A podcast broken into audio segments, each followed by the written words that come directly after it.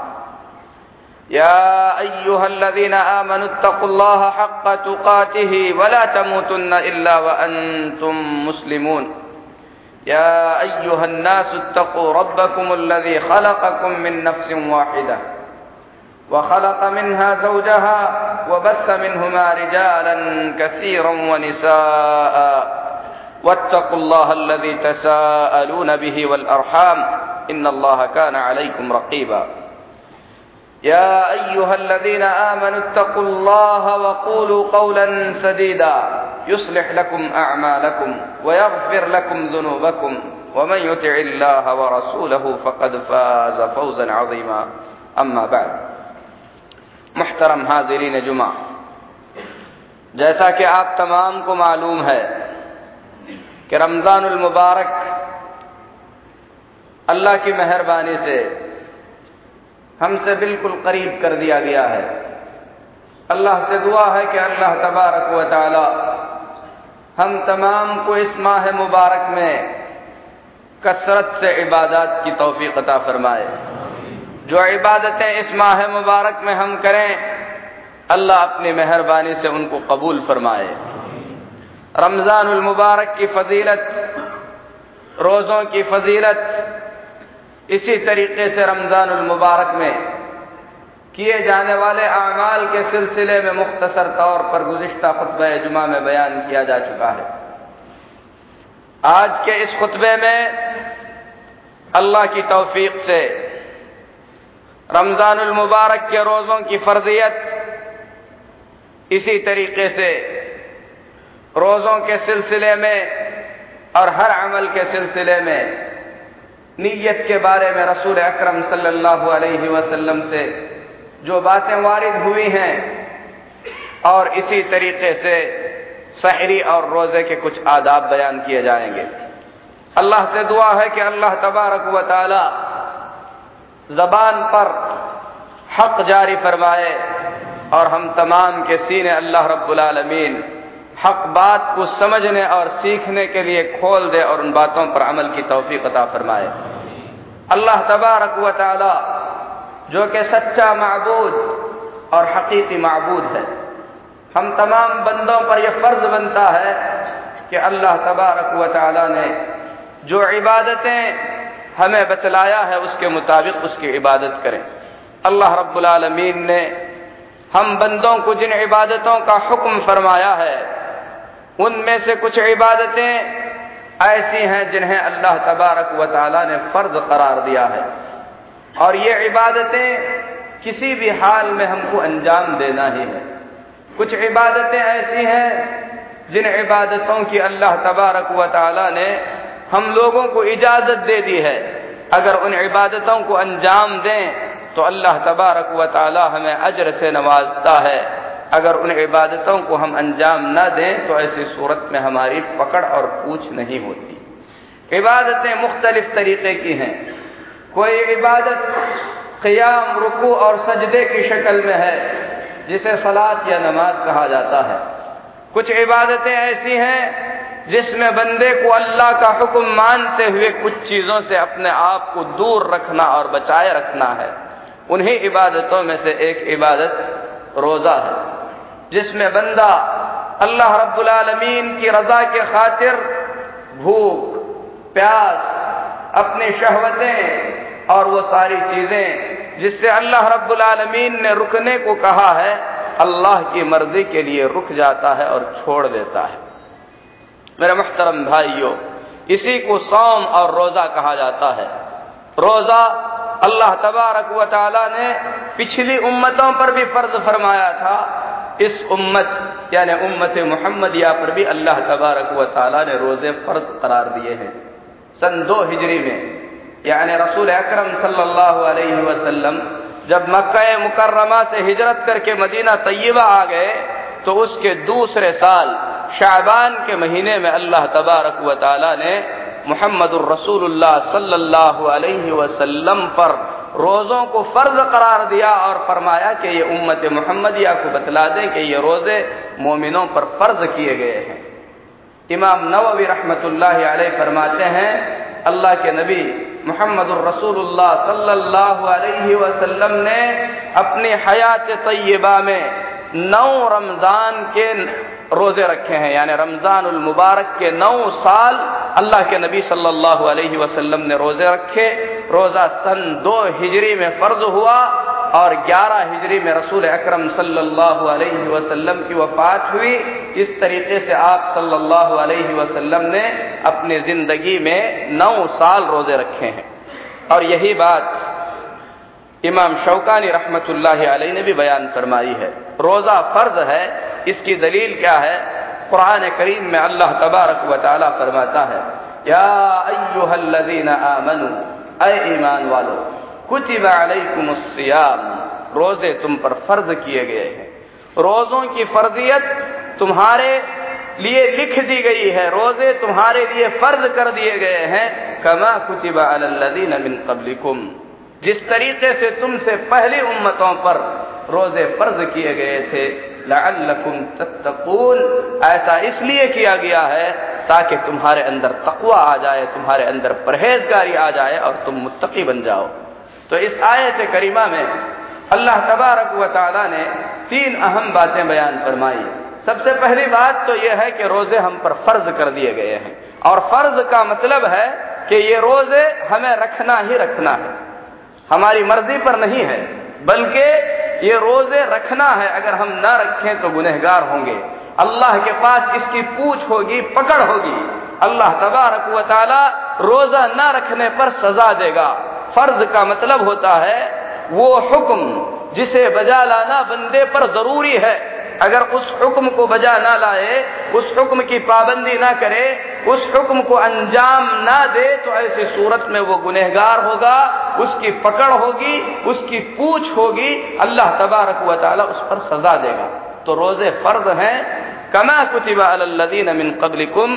दूसरा दूसरी बात ये मालूम होती है कि ये रोज़े सिर्फ़ उम्मत मोहम्मदिया के लिए खास नहीं है, बल्कि पिछली उम्मतों पर भी अल्लाह तबारक व ताला ने रोज़े फ़र्ज़ किए थे। लकुम तत्तकून, रोजा फ़र्ज़ इसलिए किया गया है ताकि हम लोगों में तकवा आए, परहेजगारी आए।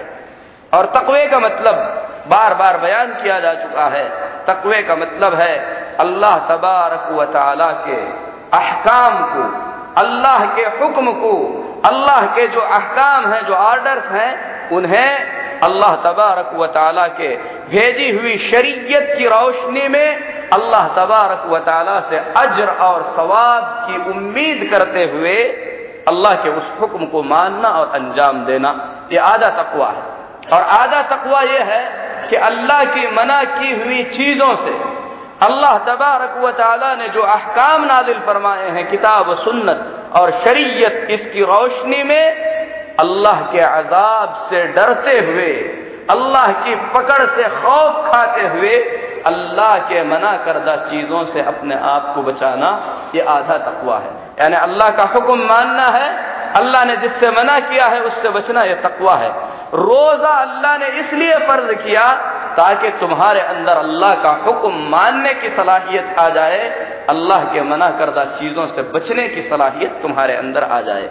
क्योंकि खाना, पीना, अपनी बीवी से जिमा करना, ये आम हालात में हलाल है, जायज़ है। बल्कि अल्लाह तबारक व ताला इस पर बंदे को अजर सवाब अता करता है। अल्लाह के नबी सल्लल्लाहु अलैहि वसल्लम ने फरमाया, तुम अपनी बीवी से जिमा करते हो तो उस पर भी अल्लाह अजर देगा। सहाबा ने कहा अल्लाह के नबी सल्लल्लाहु अलैहि वसल्लम, कोई अपनी बीवी से अपनी शहवत पूरी करता है क्या उस पर भी अजर मिलेगा?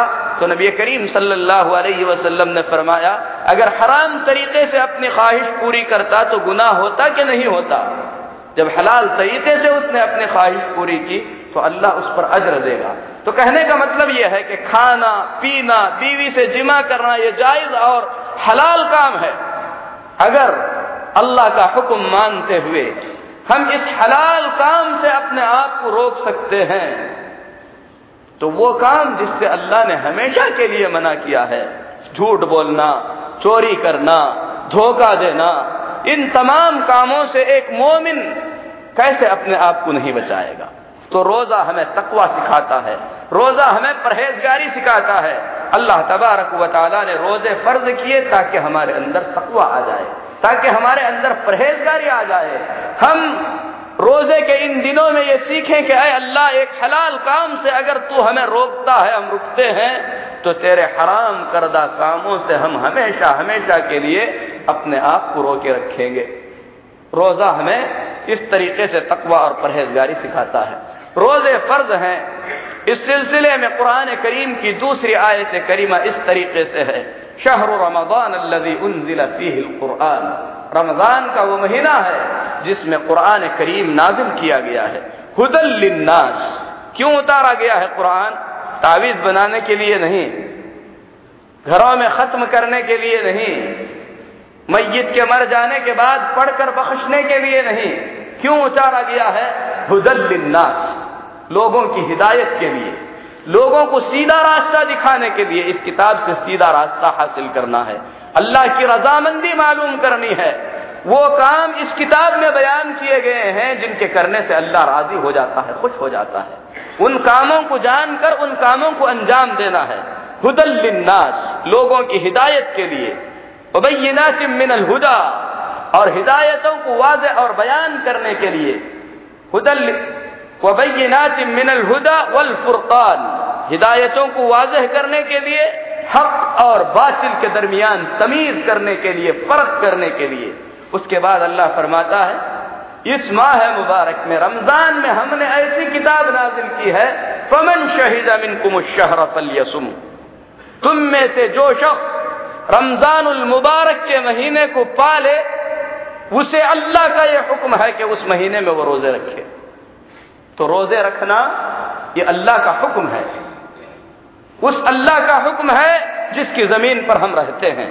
उस अल्लाह का हुक्म है जिसने हमें पैदा किया है, जिसकी रोजी हम खाते हैं। इसी तरीके से बुखारी और मुस्लिम में हज़रत तलहा बिन उबैदुल्लाह रज़ी अल्लाह तु से रिवायत है। फरमाते हैं, एक आराबी, एक बद्धू जिसके बाल बिखरे हुए और परेशान हाल था, आया आकर मोहम्मद सल्लल्लाहु वसल्लम से कहने लगा, या रसूल अल्लाह अखबिर मादा फरद अल्लाह अल्लाह के रसूल सल्लल्लाहु अलैहि वसल्लम, आप मुझे बतलाइए कि अल्लाह तबारक ने नमाजों में से मुझ पर क्या फ़र्ज़ करार दिया है।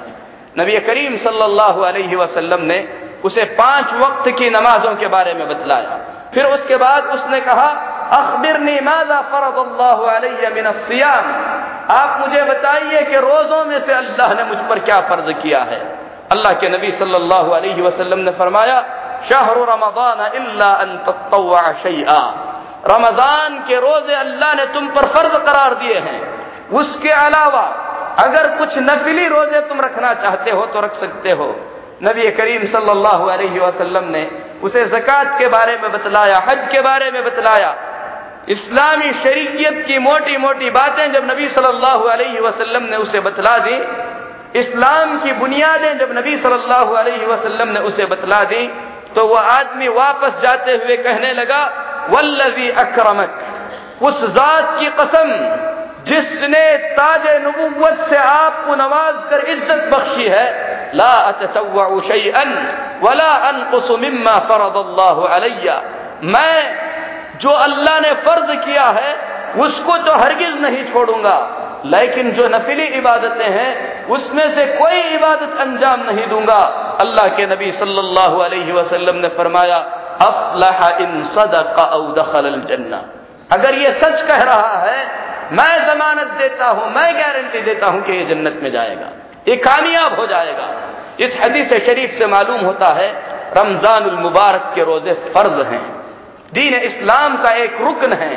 अब्दुल्ला बिन उमर रज़ी अल्लाह तु फरमाते हैं, बुखारी और मुस्लिम की रिवायत है, मैंने रसूल अकरम सल्लल्लाहु अलैहि वसल्लम को फरमाते हुए सुना है, इस्लाम की बुनियाद पाँच चीज़ों पर रखी गई है। इस बात की शहादत देना कि अल्लाह के सिवा कोई इबादत के लायक नहीं। मोहम्मद रसूलुल्लाह सल्लल्लाहु अलैहि वसल्लम अल्लाह के बंदे और उसके रसूल हैं।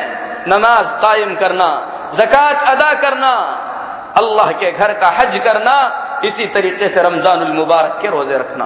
तो रमज़ान मुबारक के रोज़े फ़र्ज़ ही नहीं, बल्कि इस्लाम की बुनियाद है। और यह ऐसी बुनियाद है, जिसके बारे में अब्दुल्ला बिन अब्बास रज़ी अल्लाह तु फरमाते हैं, मुस्नद अबू याला की हदीस और इब्न हजर अलहसमी रहमत ने हदीस को हसन करार दिया है। फरमाते हैं, नबी करीम सल्लल्लाहु अलैहि वसल्लम ने फरमाया फमन तरक वाहिदत मिनहुन्ना फहुवा बिहा काफिरुन हलालुद्दम जो आदमी इन तीन चीज़ों में से किसी एक चीज़ का इनकार करके छोड़ देता है ऐसे आदमी का खून मुसलमान हाकिम के लिए हलाल हो जाता है कि उसका खून बहा दे शहादत अल्लाह इलाहा इल्लल्लाह पहली चीज़ अगर कोई शख्स ला इलाहा इल्लल्लाह की गवाही से इनकार करता है, उसका खून हलाल है, बहाया जा सकता है। वह सलातिल मकतूबा, दूसरी चीज़ फ़र्ज़ नमाज़ है। अगर कोई आदमी इसका इनकार करता है, इसे छोड़ देता है, उसका खून हलाल हो जाता है, उसका खून बहाया जा सकता है। वह सौम रमबान इसी तरीके से रमज़ान मुबारक के रोज़े। अगर कोई शख्स इसका इनकार करता है, इसे छोड़ देता है तो उसका खून हलाल हो जाता है। और रमज़ान मुबारक का रोजा किस कदर अहम रोजा है, इसकी अहमियत को बयान करते हुए हज़रत अबू हुरैरा रज़ी अल्लाह तु हज़रत अब्दुल्ला बिन मसूद रज़ी अल्लाह तु फरमाते हैं, जो शख्स बगैर किसी शर्य उज्र के बीमारी या सफ़र, इस तरीके के उज्र के अलावा अगर रमज़ान मुबारक का एक रोजा छोड़ देता है, ज़िंदगी भर रोजा रखकर भी उसके अजर मकाम को पहुँच नहीं सकता। इस हदीस को इमाम बुखारी रहमत ने तालीकन बयान किया है। तो मेरे मुहतरम भाइयों रमज़ान मुबारक का रोजा फ़र्ज़, इस्लाम का रुकन और बहुत ही ज़्यादा मकाम और मर्तबा रखने वाला रोजा है। अल्लाह तबारक ने तमाम अमाल को नीयतों के साथ जोड़ा है। हर अमल के लिए नीयत ज़रूरी होती है। अगर नीयत नहीं तो अमल दुरुस्त नहीं होता। इस वाज हकीकत को बयान करते हुए मोहम्मद रसूलुल्लाह सल्लल्लाहु फरमाते हैं इन नमल अमाल बिन्नियात। अमाल का दार मदार नीयतों पर है। अमल की कबूलियत अमल का रद्द कर दिया जाना, अमल का सही होना, अमल का गलत होना आदमी के नीयत पर मुनहसर है। आदमी जो नीयत करता है, उसे वही मिलता है। यहाँ पर जब नीयत की बात होती है तो नीयत दो तरीके की होती है। एक तो यह है कि हम रोजा रख रहे हैं। रोज़े से मुराद हमारी नीयत अल्लाह को राज़ी करना है। इसे इखलास कहते हैं। अमल के कबूल होने के लिए इखलास इंतहाई ज़रूरी है। अगर हम रोजा दुनियावी किसी मकसद से रखें, नमाज़ दुनिया के किसी मकसद से पढ़ें, कोई नेक अमल दुनिया के किसी मकसद से करें तो वो अमल अल्लाह के यहाँ काबिल कबूल नहीं होता। नीयतों के अंदर इखलास होना चाहिए। इस रोज़े को हम एक आदत की तरह ना रखें। सारे लोग रख रहे हैं इसीलिए मुझे भी रखना है। नहीं, बल्कि ये अल्लाह का हुक्म है, अल्लाह के हुक्म को मानते हुए अल्लाह को राज़ी करने के लिए, अल्लाह की खुशनुदी के लिए रखना है। ये इखलास है। और नीयत का दूसरा मफहूम है कि आदमी ये अमल जो करने जा रहा है, इस अमल के करने से पहले अपने दिल में इस अमल का ख्याल पैदा करे कि मुझे कल रोजा रखना है। अल्लाह को राज़ी करने के लिए। ये जो अमल है, ये जो नीयत है, इस नीयत का तस्करा करते हुए उमुलमिन हफ्सा रज़ी अल्लाह तहा बयान फरमाती हैं। हदीस अबू दाऊद तिरमिदी नसाई की है और इमाम अलबानी रहमत ने हदीस को सही कहा है मल्लम यजम कबल फजरी फला सियाम जो आदमी फजर तुलू होने से पहले, फजर के निकलने से पहले रोज़े की नीयत नहीं करेगा, ऐसे आदमी का रोजा ही नहीं होगा। कल आपको रोजा रखना है, फजर आने से पहले पहले आपके दिल में ख्याल आना है, नीयत कर लेनी है कि मुझे कल रोजा रखना है।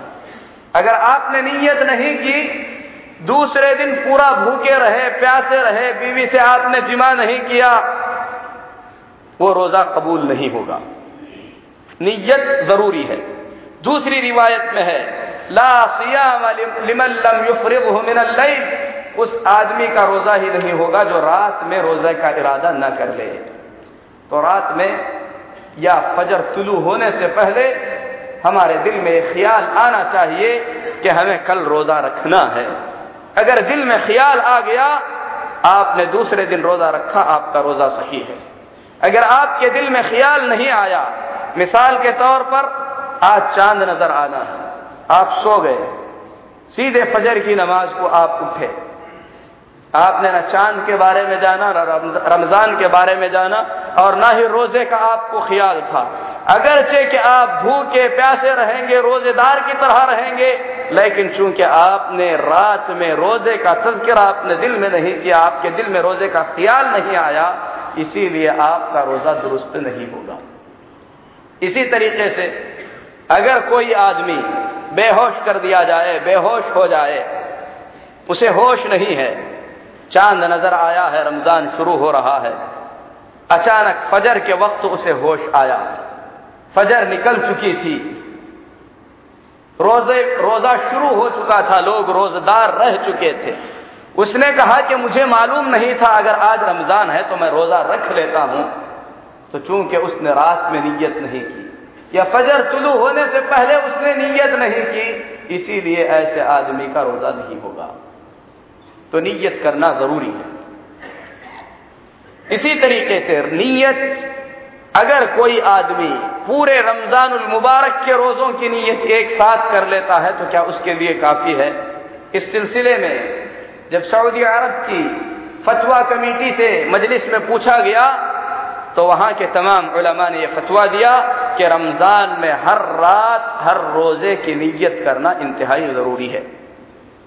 कल मुझे रोजा रखना है, या आपके दिल में आना चाहिए। नीयत। अल्लाह तबारक व ने इसका हुक्म दिया। नबी करीम सल्लल्लाहु अलैहि वसल्लम ने अमल का कबूल होना नीयत से जोड़कर बयान फरमाया। नीयत होती क्या है? इमाम इबन खुदाम रहमत फरमाते हैं, नीयत सिर्फ़ दिल के इरादे को कहते हैं। आपके दिल में जो इरादा पैदा हो रहा है, यही नीयत है। और इसी तरीके से सऊदी अरब की जो फतवा कमेटी है, उससे पूछा गया तो उन्होंने कहा, आपके दिल में जो अज्म और इरादा पैदा होता है, वही नीयत कहलाता है। जैसे आप घर से निकले, मस्जिद की तरफ़ आपके दिल में था कि जुमा की नमाज़ अदा करनी है यह आपकी नीयत है। अगर आप रमज़ान मुबारक की सुबह में उठकर सुबह के वक्त खाना खा रहे हैं, सहरी कर रहे हैं, आपका इरादा है कल रोजा रखना। यही इरादा नीयत है। इसी तरीके से इमाम नववी रहमत फरमाते हैं, नीयत सिर्फ़ दिल के इरादे को कहते हैं। इमाम मुल्ला अली कारी हनफी मज़हब के बहुत बड़े आलिम हैं, वो फरमाते हैं कि नीयत के अल्फाज को जबान से अदा करना बिदअत है। इमाम इबन तैमिया रहमत फरमाते हैं, नीयत के अल्फाज जबान से अदा करना यह बिदअत है, किताब सुन्नत से साबित नहीं है। और यही बात इमाम क़य्यिम रहमतुल्लाह अलैह ने बयान फरमाई और कहा कि तमाम उलमा का इत्तेफाक है। तमाम उलमा का इत्तेफाक है कि नीयत सिर्फ़ दिल के इरादे को कहा जाता है। नीयत के अल्फाज नमाज़ के लिए हो, रोज़े के लिए हो, या किसी और अमल के लिए हो, जबान से अदा करने का ज़िक्र कुरान और सही हदीस से साबित नहीं है।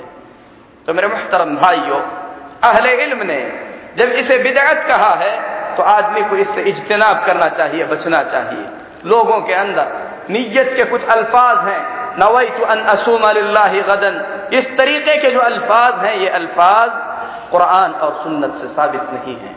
आपके दिल में कल रोजा रखने का इरादा आ गया, यही आपकी नीयत है, यही आपकी नीयत है। और इसी पर आपको इक्तफा करना चाहिए, यही रसूलुल्लाह सल्लल्लाहु अलैहि वसल्लम का, आपके सहाबा का और ताबीन का और इसी तरीके से अइम्मा का अमल है। मेरे मुहतरम भाइयों आदमी रमज़ान मुबारक के साबित हो जाने के बाद रोज़े का इरादा करता है, रोजा रखना चाहता है तो वो कौन लोग हैं जिन पर रोजा फ़र्ज़ हो जाता है? सबसे पहले हमें ये जानना चाहिए कि रोजा फ़र्ज़ होता है हर उस शख्स पर जो मुसलमान है। जहाँ तक काफिर है या जिसने इस्लाम कबूल नहीं किया, ऐसा आदमी अगर रोजा रखे भी तो अल्लाह तबारक वाली उसके रोज़े को कबूल नहीं फरमाता। क्योंकि कुरान करीब में अल्लाह रब्बुल का फरमान है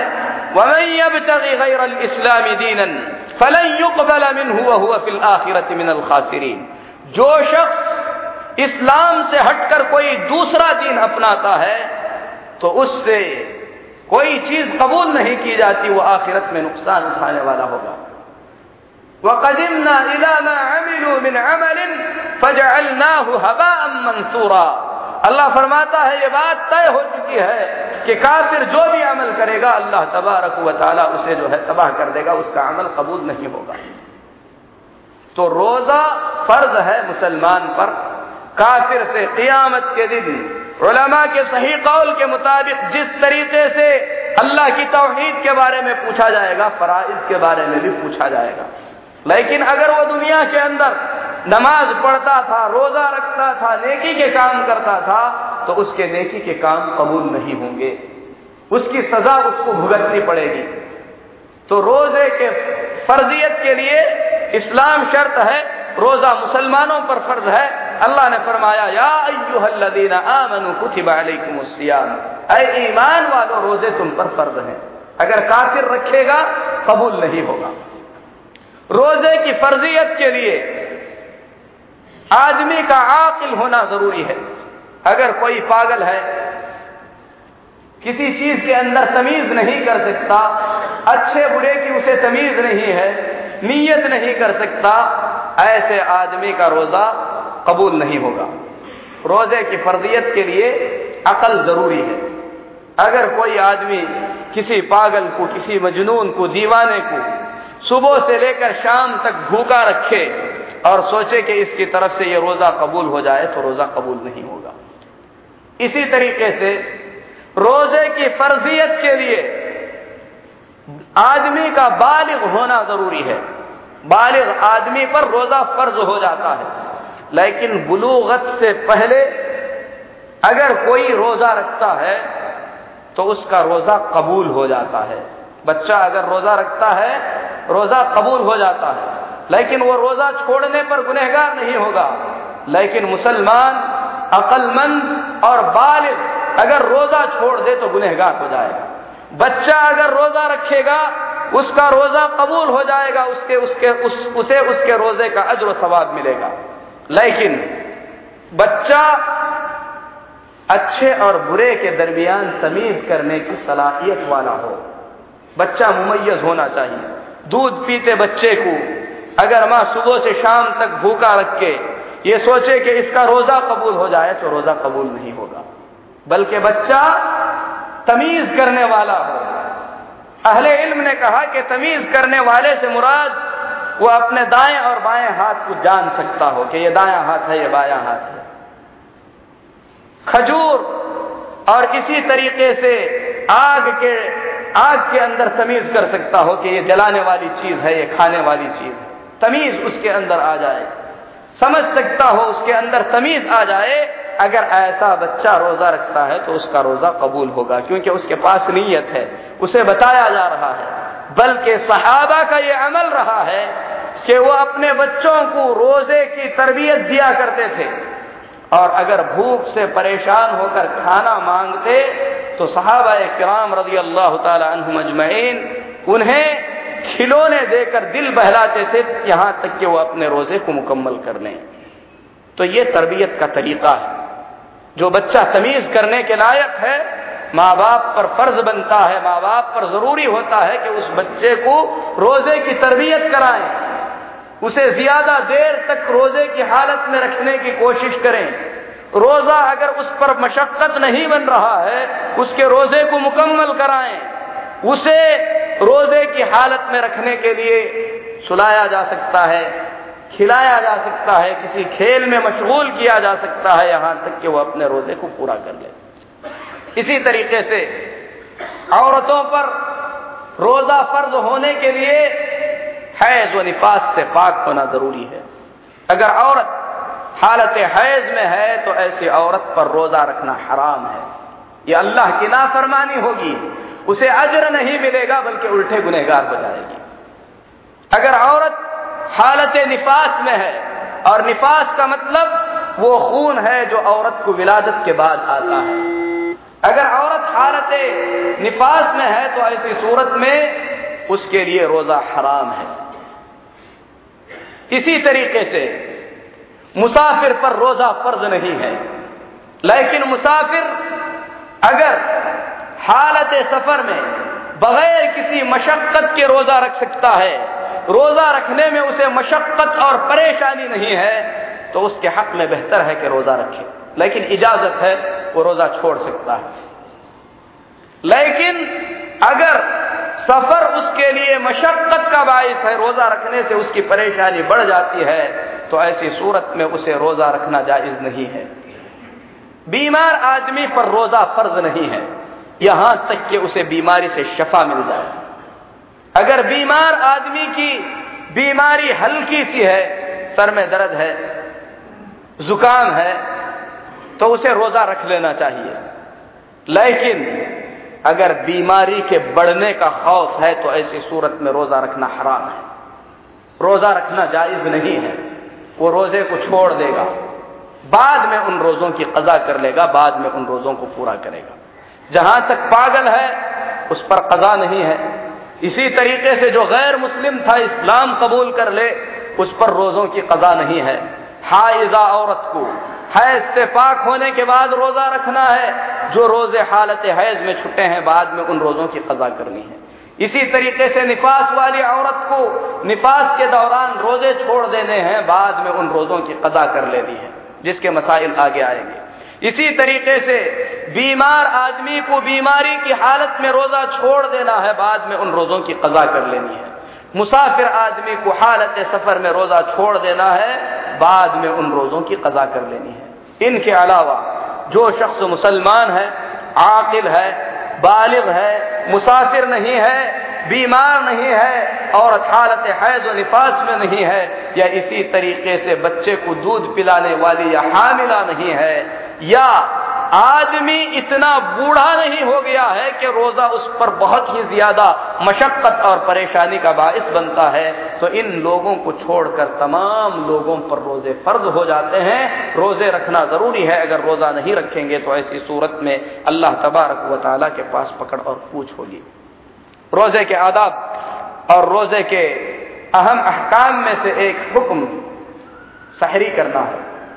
अल्लाह के नबी मोहम्मद रसूलुल्लाह सल्लल्लाहु अलैहि वसल्लम ने रोज़े के बारे में फरमाया, सहरी के बारे में तसहरू फ़िन सहूरी मेरी उम्मत के लोगों, सहरी करो, क्योंकि अल्लाह तबारक व ताला ने सहरी में बरकत रखा है।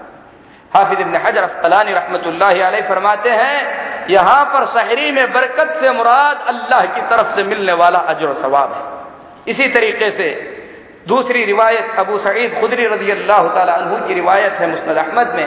अल्लाह के नबी सल्लल्लाहु फरमाते हैं सहरी के अंदर बरकत है, सहरी को मत छोड़ो। वलौ अहदुकुम जरअतम मिम्मा अगर सहरी करने के लिए कुछ भी ना मिले या वक्त ना मिले तो कम से कम एक घूंट पानी ही सही पी कर सहरी कर लो। ये अलैहि वसल्लम की वसीयत है। आप फरमाते हैं तसहरू वलो बिजुरातिम्मा एक घूंट पानी ही सही, उसे पीकर सहरी कर लेना चाहिए। यह हदीस अब्दुल्ला बिन उमर रज़ी अल्लाह तहू की रिवायत से सही तरगीब में है। सहरी के अंदर, अगर आदमी खजूर इस्तेमाल करे तो ये उसके लिए ज़्यादा बेहतर है। रसूलुल्लाह सल्लल्लाहु अलैहि वसल्लम फरमाते हैं, नम अतम मोमिन के लिए खजूर की शक्ल में सहरी कितनी अच्छी चीज़ है, और यह हदीस अबू दाऊद की है, और हदीस सही है। बल्कि सहरी के बारे में अल्लाह के नबी सल्लल्लाहु अलैहि वसल्लम ने मजीद ताकीद करते हुए फरमाया, हमारे और अहले किताब, यानी यहूद नसारा के रोजों में फ़र्क करने वाली चीज़ सहरी है। और यह हदीस मुस्लिम शरीफ की है। हदीस के रावी हज़रत अब्दुल्ला बिन अमर बिन आस रज़ी अल्लाह तु है। और हम मुसलमानों को हुक्म दिया गया है, अहले किताब यहूद नसारा की मुखालफत करें। इसीलिए मुसलमानों को चाहिए कि सहरी करके रोजा रखें। यहाँ पर एक चीज़ और समझने की है। सहरी सुन्नत है। बाज लोग ये समझते हैं, अगर सहरी नहीं कर सके, ताखिर से जाग गए तो ऐसी सूरत में उस दिन रोजा नहीं रखना चाहिए। ये दलालत है। सहरी सुन्नत है। अगर कोई आदमी रोज़े की नीयत से सो गया सहरी में जाग नहीं सका, ताखिर से जागा। रमज़ान मुबारक में सिर्फ़ सहरी न करने की वजह से रोजा छोड़ना, ये दुरुस्त नहीं, बल्कि एक फ़र्ज़ छोड़ना होगा, जिस पर आदमी गुनहगार हो जाएगा।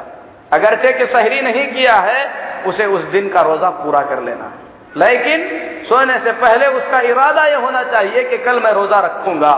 अगर सहरी के लिए जाग नहीं सका सहरी नहीं कर सका, या सहरी छूट गई, या सहरी करने के लिए कुछ भी नहीं मिला, या मशगूलियत की वजह से सहरी नहीं कर सका तो उस दिन का रोजा नहीं छोड़ेगा बल्कि उस दिन का रोजा रखेगा।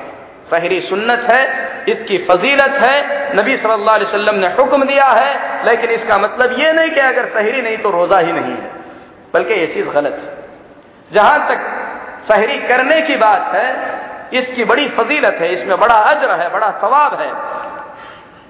सही तरगीब में हज़रत अब्दुल्ला बिन उमर रज़ी अल्लाह तु की रिवायत से है, अल्लाह के नबी सल्लल्लाहु अलैहि वसल्लम फरमाते हैं इन सहरी करने वालों पर अल्लाह के फरिश्ते रहमत की दुआ करते हैं, अल्लाह अपनी रहमत नाजिल फरमाता है। तो ये फजीलत है सहरी करने की। इसी तरीके से अरबाज बिन सारिया रज़ी अल्लाह तु एक सहाबी हैं। कहते हैं, अल्लाह के नबी सल्लल्लाहु अलैहि वसल्लम सहरी कर रहे थे। और आपने मुझे इन अल्फाज से बुलाया हलुम मुबारक। बाबरकत खाना खाने के लिए आ जाओ। तो नबी सल्लल्लाहु अलैहि वसल्लम ने सहरी के खाने को बाबरकत खाना करार दिया है। एक और सहाबी कहते हैं, अल्लाह के नबी सल्लल्लाहु अलैहि वसल्लम के पास मैं पहुँचा, आप सल्लल्लाहु अलैहि वसल्लम सहरी कर रहे थे। आप सल्लल्लाहु अलैहि वसल्लम ने फरमाया, इन्नहा बरकतुन आताकुमुल्लाहु इय्याहा। ये एक बरकत की चीज़ है, जो अल्लाह ने मेरी उम्मत को अता किया है। फला तदऊहु, इस बाबरकत चीज़ को तुम लोग हरगिज मत छोड़ो। तो सहरी की नबी करीम सल्लल्लाहु अलैहि वसल्लम ने खसूसी ताकीद फरमाई है। सहरी कब तक करें? सहरी कब तक खाना चाहिए? कुरान पाक में अल्लाह तबारक व ताला सहरी का हुक्म बयान करते हुए फरमाता है, कुलु वशरबु असवद। खाते रहो, पीते रहो, यहाँ तक के सफ़ेद धागा, काले धागे से नुमाया ना हो जाए, वाजह ना हो जाए। हज़रत अदी बिन हातिम रज़ी अल्लाह तु फरमाते हैं, ये आयत करीमा जब नाजिल हुई तो मैं दो धागे लेकर अपने तकिए के नीचे रखकर सो गया। सुबह हुई, उठाकर देखा, काला धागा सफ़ेद धागे से वाजे नहीं हो रहा था, तमीज नहीं कर पा रहा था, खाता रहा खाता रहा। यहाँ तक कि सुबह जब रसूल अकरम सल्लल्लाहु के पास पहुँचा, पूरी बात बयान फरमाई तो नबी करीम सल्लल्लाहु अलैहि ने मज़ाक करते हुए फरमाया इन विसादत कलारीब तुमने वो दो धागे अगर अपने तकिए के नीचे रखे तो तुम्हारा तकिया तो बहुत बड़ा है। यहाँ पर मुराद हकीकी धागा नहीं है बल्कि धागे से मुराद वो सफ़ेद लकीर है जो सूरज जो सुबह तुलू होने के बाद आसमान में फैल जाती है। अगर उतनी बड़ी सफ़ेद लकीर तुम्हारे तकिए के नीचे आ सकती है तो तुम्हारा तकिया बहुत बड़ा होगा। अल्लाह तबारक व ताला ने उसके बाद आयत करीमा का आखिरी हिस्सा नाजिल फरमाया, मिनल फज्र। कुलू वशरबू हत्ता यतबय्यन लकुमुल खैतुल अबयद मिनल खैतिल अस्वद मिनल फज्र। तुम लोग खाते रहो, पीते रहो, यहाँ तक के फजर की सफ़ेद लकीर और काली लकीर तुमको वाजह ना हो जाए। तो सूरज सूरज नहीं, बल्कि सुबह तुलू होने तक खाना, पीना, इसकी इजाज़त अल्लाह ताला ने दी है। सुबह तुलू हुई, नहीं हुई फजर सादिक आई नहीं आई। अगर लोगों को इसमें इख्तलाफ होने लगे तो अब्दुल हज़रत उमर बिन खत्ताब रज़ी अल्लाह तु फरमाते हैं, इजा शक्कर रजुलान फिल फजर फलयकुला हत्ता यस्तयकिना अगर लोगों में इख्तलाफ हो जाए कि फजर निकली कि नहीं निकली, जब तक यकीन ना हो खाते रहें। अल्लाह की तरफ़ से छूट है। और अल्लाह के नबी सल्लल्लाहु अलैहि वसल्लम कब तक सहरी करते थे? इसको बयान करते हुए सहल बिन साद फरमाते हैं कुन तो अतसहर फ़ी बैती। मैं अपने घर में सहरी करता था। सुम यकून सुरअती अदरिक सुजूद। फिर उसके बाद मैं फजर की नमाज़ पाने के लिए बड़ी तेज़ी के साथ अपने घर से निकलता था, यानी सहरी करके जब घर से निकलूं तो मुझे फजर की नमाज़ मिल जाए, उसके लिए मुझे तेज दौड़ना पड़ता था यहाँ तक कि मैं रसूलुल्लाह सल्लल्लाहु के साथ नमाज़ पढ़ लेता था। यानी नमाज़ और सहरी के बीच सिर्फ़ रास्ते की मसाफत हुआ करती थी। और अल्लाह के नबी सल्लल्लाहु अलैहि वसल्लम फरमाते हैं अब्दुल्ला बिन अब्बास रज़ी अल्लाह तु हदीस के रावी हैं इन नमाशरबिया उमिरना बिताजील फित्र व तखीर हम नबियों की जमात को अल्लाह का यह हुक्म है कि सहरी देर से करें और इफ्तार जल्दी करें। और यह हदीस सही है। हज़रत अमर बिन महमून रज़ी अल्लाह तु फरमाते हैं, नबी सल्लल्लाहु अलैहि वसल्लम के सहाबा सहरी ताखीर से करते थे और इफ्तार जल्दी किया करते थे। ये सहाबा का भी अमल है। नबियों का अमल है, सहाबा का अमल है और उम्मत की भलाई इसी में है कि सहरी ताखीर से करें और इफ्तार जल्दी करें। अल्लाह के नबी सल्लल्लाहु अलैहि वसल्लम फरमाते हैं, मेरी उम्मत उस वक्त तक खैर में रहेगी, यहाँ तक कि ताखीर से सहरी करे और जल्दी इफ्तार करे। अल्लाह के नबी सल्लल्लाहु अलैहि वसल्लम के साथ। हज़रत हुजैफा रज़ी अल्लाह तु ने इफ्तार सहरी की। फरमाते हैं, बिल्कुल उजाला फैल चुका था, बस अभी सूरज नहीं निकला था। यानी अल्लाह के नबी सल्लल्लाहु अलैहि वसल्लम एकदम सुबह तक जो है, सहरी किया करते थे। और अल्हम्दुलिल्लाह, आजकल तुलु फजर के लिए अवकात मुकर्र किए गए हैं, अजान दी जाती है। अल्लाह के नबी सल्लल्लाहु अलैहि वसल्लम फरमाते हैं कि अजान होने तक खाते रहो। अगर मुअज्जिन वक्त पर अजान देता है। और अगर वो अजान दे रहा है और आपके हाथ में बर्तन है, आप पी रहे हैं कोई चीज़ तो आपको छोड़ने की ज़रूरत नहीं है। अबू दाऊद की सही हदीस है, इजा समिजा